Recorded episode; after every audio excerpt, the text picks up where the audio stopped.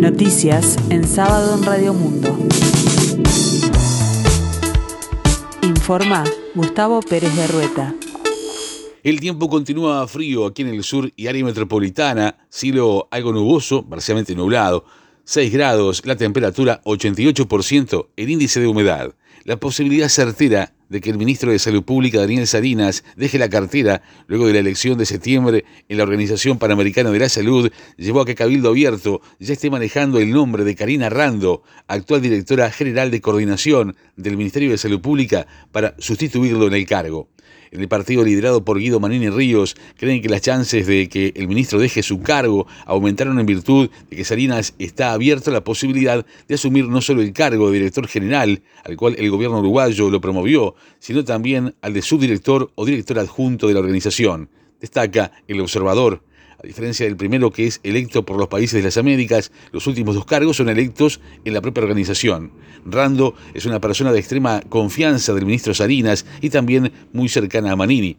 La jerarca tomó relevancia durante el combate a la pandemia de COVID-19, sobre todo por su trabajo en la coordinación de los equipos que rastreó los casos, pero ya era cercana al senador Manini. La profesional tiene un posgrado en Administración de Salud realizado en Reino Unido y es una de las principales anestesistas en temas de trasplante hepático. Su trabajo en el hospital militar que Manini conoció de cerca la llevó a ganarse la confianza del excomandante. La mesa representativa del PIT-CNT volverá a reunirse el 18 de agosto para fijar posición definitiva sobre el paro general que impulsará contra la reforma de la seguridad social. En caso de que surja una respuesta afirmativa de los sindicatos y filiales, se convocará a dicha movilización por 24 horas para una fecha a confirmar a fines de agosto o primeros días de septiembre, adelantó Marcelo Abdala, presidente de la central sindical. El dirigente dijo que la paralización es contra el modelo de la desigualdad porque crece el Producto Bruto Interno, crece la torta pero baja el salario, están haciendo como Robin Hood, al revés, extraen recursos de los de abajo para que vayan para la cúspide de la sociedad, agregó también.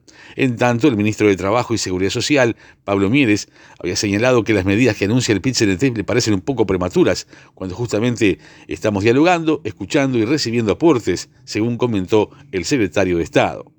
En abril del año que viene, el Instituto Nacional de Estadística confirmó que abrirá un formulario web para que las personas comiencen a cargar sus datos con vistas al próximo censo. No obstante, los censistas recorrerán todos los hogares del país. Quienes realicen el trámite vía web, al final recibirán un código, el cual deberá ser entregado al censista. Quienes no quieran hacer el trámite digital, le otorgarán los datos al funcionario de forma presencial. En tanto, el Instituto Nacional de Estadística ya comenzó una gira por todo el país con el fin de prepararse para el próximo censo y tras haber dado inicio a la conformación de las comisiones departamentales de apoyo al mismo. Estas contribuirán al despliegue en todo el territorio que se desarrollará en mayo del año próximo. El director del INE, Diego Aboal, explicó que habrá dos modalidades, digital y presencial con censistas, para el llenado de la información. Este sábado se disputarán varios partidos por la Copa AUF Uruguay, todos en distintos departamentos, pues se jugará en Tacuarembó, Montevideo, Durazno, La Valleja, en este último caso incluso dándose un derby minuano. En particular se destacan los encuentros Durazno-Salus, que se disputará en el estadio Octavio Silvestre Landoni a las 20 horas. Además se disputará el clásico entre Barrio Olímpico de Minas y La Valleja de Minas, que se jugará en el estadio Juan Antonio La Valleja a las 21 horas. La semana próxima jugarán Huracán de Rivera Canadian, Progreso de Estación Atlántida contra Alto Perú, Quilmes de Florida contra el Platense y Basáñez se medirá con Ituzaingó de Maldonado. Y esta semana se conocerán las semifinalistas de la Copa A de la Organización del Fútbol del Interior. La Valleja y Wanderers jugarán hoy a las 15.30 en el Juan Antonio en la Valleja de Minas. En la ida los minuanos ganaron 2 a 0 como visitantes, así que corren como favoritos para meterse entre los eh, cuatro mejores. Media hora más tarde, pero en San José, Central y Río Negro jugarán su clásico en el Castro Martínez La Guarda. En el partido de ida ganó Central por 4 a 1.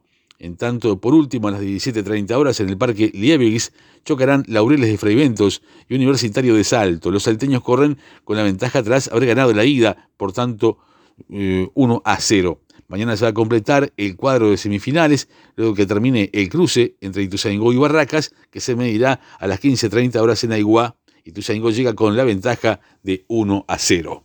En la escena internacional, Israel realizó nuevos bombardeos sobre la franja de Gaza que dejaron al menos ocho muertos, entre ellos un líder de la yihad islámica. Se trata del número dos de la organización, Taisir al-Yabari, líder de la unidad de lanzamiento de cohetes hacia Israel, abatido durante un ataque aéreo del ejército israelí a un edificio residencial. Junto al-Yabari murieron otras siete personas, una de ellas una niña de cinco años, según informó el Ministerio de Sanidad de Palestina, y otras 40 resultaron heridas. El tiempo continúa frío aquí en el sur, cielo algo nuboso 6 grados, la temperatura 88% el índice de humedad.